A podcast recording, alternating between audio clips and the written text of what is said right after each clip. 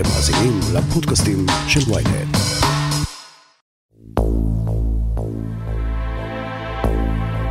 שלושים וחמש שנים אחרי שפרשת קו 300 הגיעה לסיומה המשפטי עם חנינת בכירי שב"כ, דוקטור רונן ברגמן חושף במגזין שבעה ימים של ידיעות אחרונות את המסמכים הסודיים שמתעדים את הדרך המדהימה שהובילה לחנינה.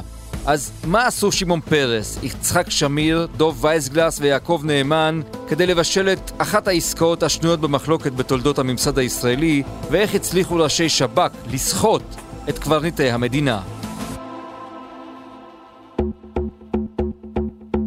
הכותרת, הפודקאסט היומי של ynet עם עטילה שומפלבי. דוקטור ברגמן, 35 שנים אחרי, למה זה יוצא עכשיו? אני תמיד הסתובבתי עם, עם סימן שאלה גדול מעל פרשת קו 300. אני זוכר עוד כנער, כשקראתי את הדיווחים, משהו לא הסתדר לי בכל הסיפור הזה. הסתדר, אני מתכוון, לא מבחינת העניין המוסרי, ברור שלא הסתדר, אלא יש שם שאלה שאנשים, גם אם עושים דברים בסופו של דבר שהם אולי לא מוסריים, או אני לא מסכים איתם, אבל אני אומר, עושים דבר שמשרת את האינטרסים של עצמם.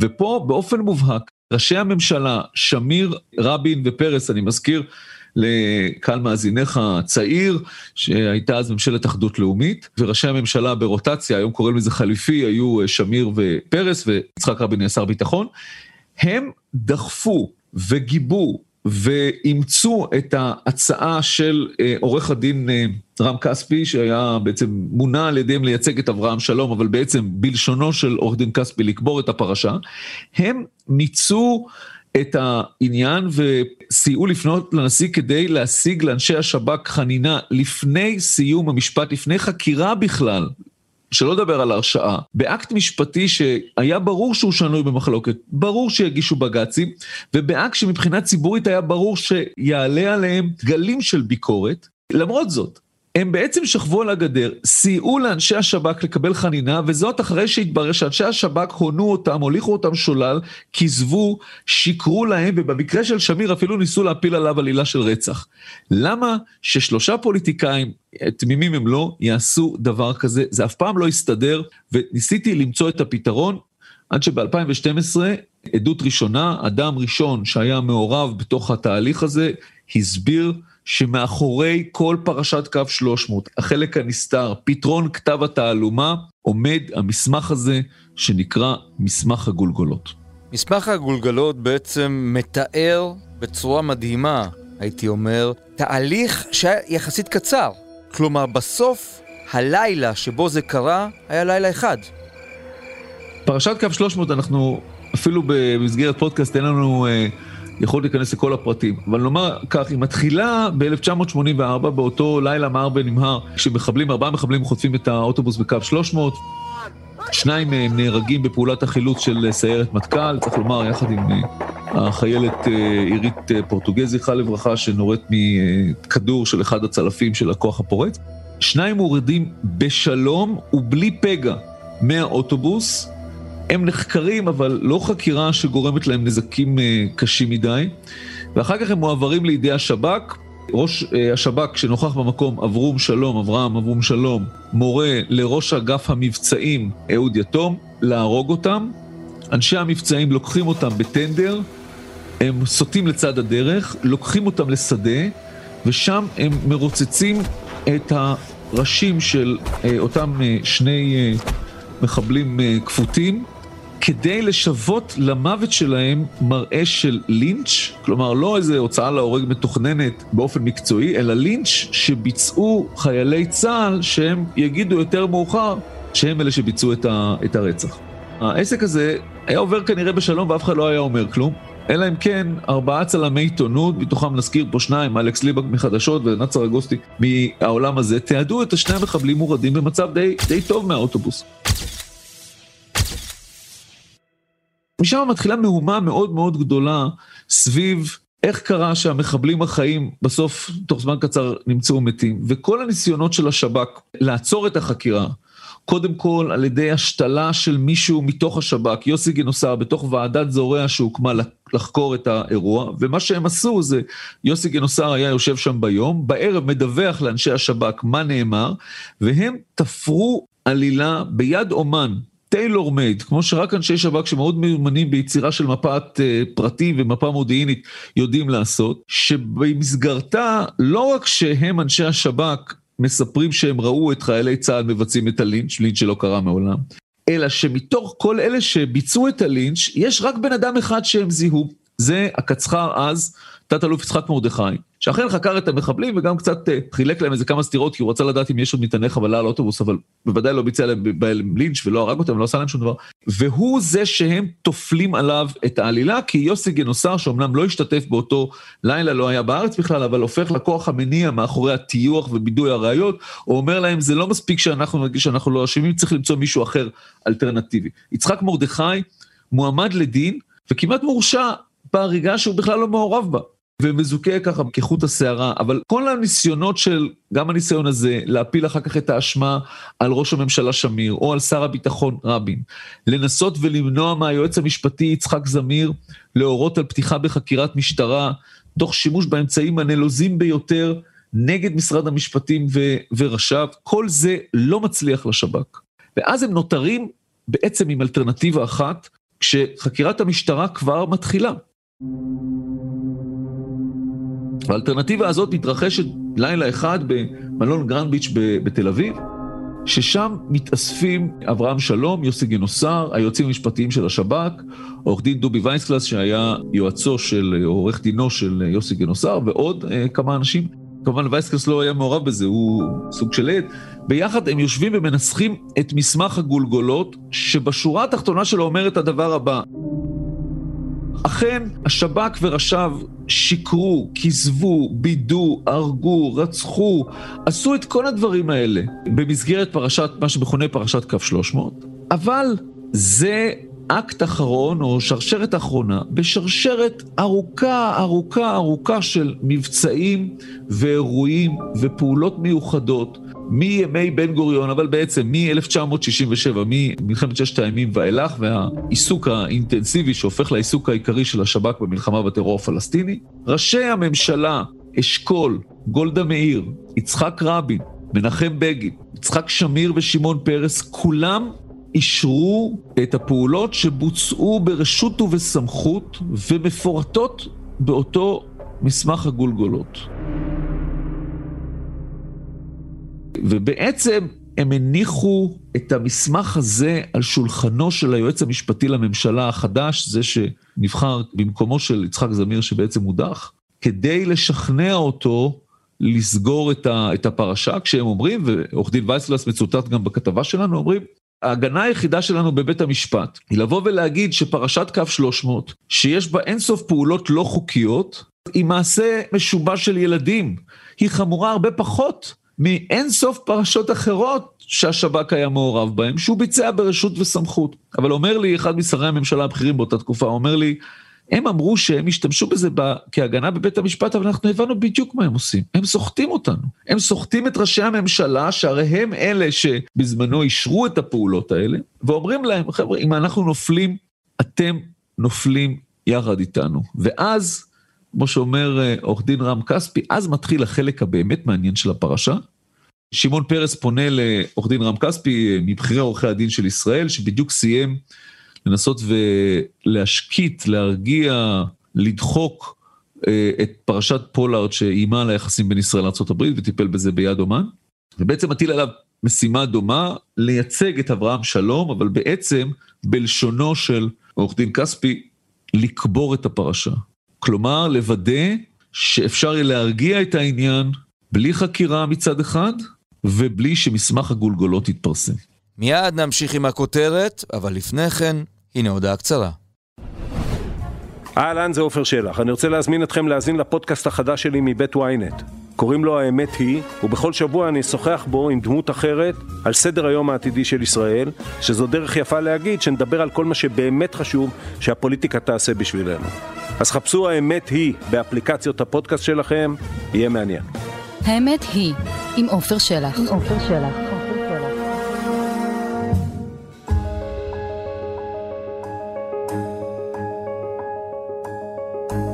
דוקטור ברגמן, מדוע אנחנו כל כך נחרדים מן התהליך הזה בעצם? הרי הממסד הישראלי כולו, או ברובו, אם תרצה, עמד מאחורי החנינה. היה מין קונצנזוס כזה. הקונצנזוס נבע ממסמך הגולגולות. מה שאנשי השב"כ עשו בפרשת קו 300, בניגוד למעשים האחרים, הרבים, ואני מוכרח לומר, הקשים מאוד, אנחנו במצוות הצנזורה לא יכולנו לפרסם את רוב תוכנו של מסמך הגולגולות. אבל מסמך הגולגולות כולל דברים, אה, דברים קשים, שמדינת ישראל עשתה, שיכול מאוד להיות, בטוח, שבזמן אמת היה נראה ש... שאי אפשר בלעדיהם. אני חושב שהם לא היו עומדים באף מבחן, לא משפטי, לא ציבורי, לא ערכי, אצל אף אחד היום. לא משנה באיזה דעות פוליטיות הוא מחזיק. ואגב, זה מעשים שלא במתכוון, אבל שגם נהרגו בהם לא מעט חפים מפשע. ברגע ששמו את המסמך הזה על השולחן, הכל השתנה. ופתאום הבינו שאי אפשר, שהחקירת המשטרה לא תעסוק רק ברצח המחבלים הכפותים ובניסיון להפליל את ראש הממשלה, את שר הביטחון ואת הקצח"ר, אלא זה יפתח את הספקטרום לעיסוק אינטנסיבי במה שהיה נראה שיהרוס את מדינת ישראל. כל העולם יראה את אותם מעשים שמדינת ישראל מעורבת בהם, ושומו שמיים. כשהגיעו באותו לילה, אתה דיברת על לילה באמת שהכל נסגר בלילה אחד. באמת, הכל בסוף נסגר בלילה אחד, כי חיכו למוצא פיו של היועץ המשפטי לממשלה החדש חריש, שהוא יסגור, אכן יסגור את חקירת המשטרה ויורה למפכ"ל קראוס להפסיק לחקור. אבל עורך דין רם כספי לא סתם אה, נחשב לאחד מבכירי עורכי הדין בישראל, כי הוא גם הכין אלטרנטיבה, הוא אמר אולי יש סיכוי שהוא לא יקבל את ההחלטה הזאת. הכין מראש את יעקב נאמן, שותפו לשעבר של אה, הנשיא חיים הרצוג, משחק הרצוג פוקס נאמן, הכין אותו שיקבע פגישה דחופה עם הנשיא. וכשהיועץ המשפטי חריש לא קיבל את ההחלטה שציפו שיקבל והודיע שהוא חייב להמשיך בחקירה. מיד אחרי זה כבר נערכה פגישה בשעה שבע בערב אצל הנשיא הרצוג, פגישה שבה הציגו לו עורכי הדין נאמן וכספי את המצוקה שאליה הנהגת המדינה נקלעה, ואמרו, אם אנחנו לא נכון אותם, והם מצאו גם קונספט משפטי שאפשר לחון לפני משפט, לפני חקירה, לפני הרשעה. אם אנחנו לא נכון אותם, תפרוץ פה סערה קשה מאוד שתגרום נזקים נוראים למדינת ישראל. הרצוג מקשיב, הוא לא נותן תשובה, אבל הוא אומר, אני רוצה לראות את ראש השב"כ. ומבהילים אליו את אברהם שלום, הם נועדים לבד כ-20 דקות, ורם כספי אומר, כשהוא יוצא, פעם ראשונה, באופן מפתיע, ראיתי את אברהם שלום בוכה. גם הרצוג באחד מכתביו אה, מתאר את הרגע הזה שאברהם שלום, ראש השב"כ, הכל יכול, המאיים, המפחיד, שכולם רעדו מפניו, מתחיל לבכות, הוא מבין שכל הניסיונות שלו להשקיט את ה... להרגיע את הפרשה הזאת, לטייח אותה, לא יצליחו, שהוא לא כל יכול כמו שהוא חשב, ושהוא יהיה, לכל הפחות יהיה חייב לסיים את תפקידו כראש השב"כ. זה היה התנאי של הרצוג, היו לו עוד שורה של תנאים, אחד מהם היה שהקבינט יתכנס כדי לאשר את, ה... אה, את החנינות, וגם שכולם יבקשו את החנינות, כי הוא אמר, אני לא אתן חנינה למי שלא מבקש. ובאמת הם יושבים, שני עורכי הדין יושבים בש, בסודיות מוחלטת במשרדו הירושלמי של יעקב נאמן כל הלילה, מנסחים וחותמים, עד שפתאום הם נתקעים, כי יוסי גינוסר אומר, אני לא מבקש חנינה, אני לא עשיתי שום דבר רע ואין שום סיבה שאני מבקש חנינה. אבל זה תוקע את כל התהליך, ובסופו של דבר מכניסים שם להצעתו של חריש, מכניסים שם אה, מין אה, ניסוח, בשינוי בניסוח, והוא לא אומר אני עשיתי, אלא אומרים שעשיתי. קרי לא לוקח על עצמו אחריות ומקווים שאנשיו של הנשיא הרצוג כשהם יבחנו את בקשות החנינה לא ישימו לב לשינוי הזה, באמת הם לא שמו לב. הרצוג חותם על אה, אה, אישורי החנינה, על הבקשות בחמש בבוקר, בשש בבוקר מתכנס הקבינט ומאשר, ואחר כך כמובן יש גם בג"צים, אבל בסופו של דבר, בדעת הרוב של הנשיא שמגר ושל השופטת בן פורת ובדעת המיעוט של אה, השופט אהרון בן ברק, אה, מתקבל, מתקבלת ההחלטה שאפשר במדינת ישראל, נשיא המדינה יכול לתת חנינה גם לפני סיום ההליכים המשפטיים בעניינו של פלוני. זה היה הנשיא הרצוג הראשון, וכל אחד אה, יכול לעשות השלכה מההיסטוריה, האם השאלה הזאת, שהיא שאלה גם משפטית וגם מוסרית, תעלה בפניו של הנשיא הרצוג השני.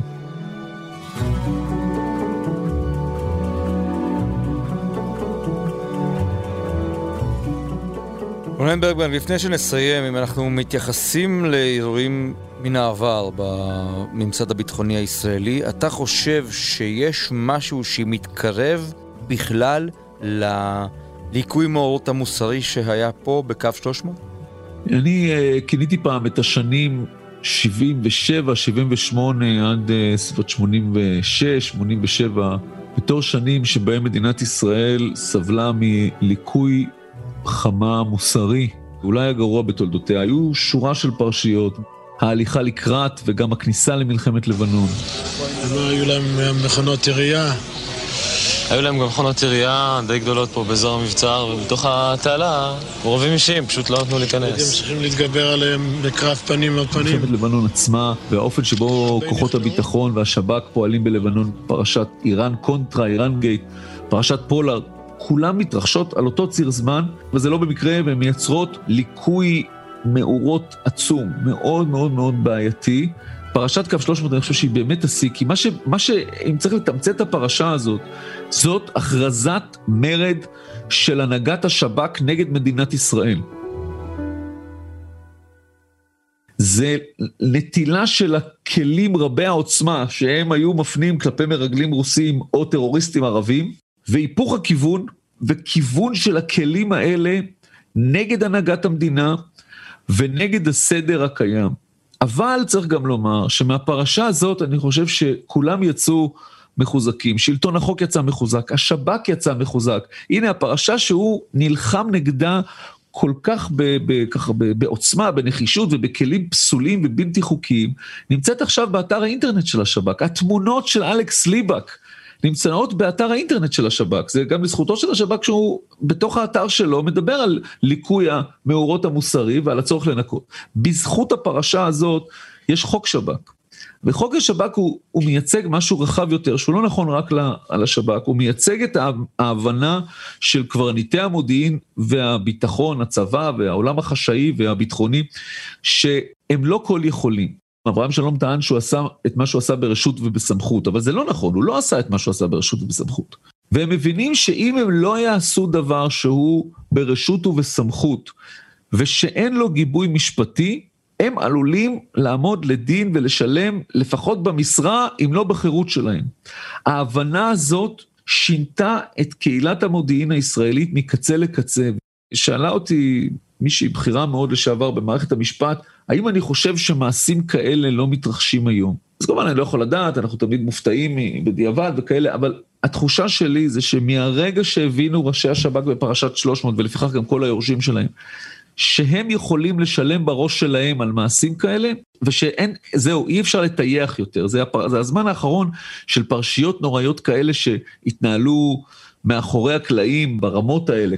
אני חושב שברגע שהם הבינו שהכל מתועד, אחר כך גם הסמארטפונים, הכל, הכל מוקלט, הזהירות היא גדולה הרבה, הרבה יותר, מה שכמובן לא מצמצם את החובה, בעיניי החובה הקדושה שלנו, העיתונאים, אטילה, אתה ואני וכולנו, שלהמשיך ולפקח בעוצמה ובנחישות ובאגרסיביות אם צריך, על קהילת המודיעין הישראלית, והנה זה לא סתם שהפרשה הזאת, היא נחשפה אך ורק בזכות אומץ ליבם של הצלמים ושל כלי התקשורת, העולם הזה וחדשות, שפרסמו את התמונות ופרסמו את העובדה שהקימו את ועדת זורע ופרסמו את, את, את, את זה שירדו שני מחבלים חיים מה, מהאוטובוס.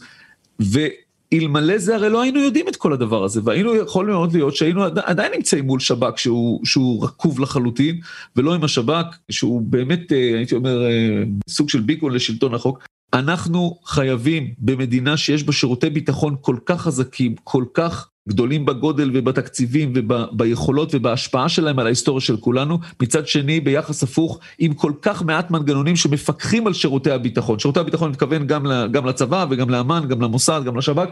אנחנו העיתונאים חייבים להיות אלה שלוקחים על עצמם ומוודאים שאותם שירותי ביטחון שבאמת עושים, כמו שאומרים, ימים כלילות כדי להגן על ביטחוננו, הם גם נמצאים בקווים של מדינת חוק, מדינה דמוקרטית, ששומרת גם על ערכים וגם על מוסר. דוקטור רונן ברגמן, הסיפור המלא, המלא מלא, יש לומר, בשבעה ימים של ידיעות אחרונות. תודה רבה שהחזרת אותנו אחורה לרגעים חשוכים בתולדותינו. מלא מלא תודה, תילה. עד כאן הכותרת להיום. מחר נהיה כאן שוב עם פרק נוסף. אתם מוזמנים להזין לפרקים נוספים בוויינט, בספוטיפיי, באפל ובכל אפליקציות הפודקאסטים באשר הן. אם יש לכם הערות, בקשות או רעיונות, אתם מוזמנים ליצור איתי קשר באמצעות האימייל podcaststrudelynet.co.il עורך הפודקאסטים שלנו רון טוביה, בצוות אלן נחמני ושחה ברקת, על הסאונד ניסו עזרן. אני עטילה שומפלבי, נשתמע מחר.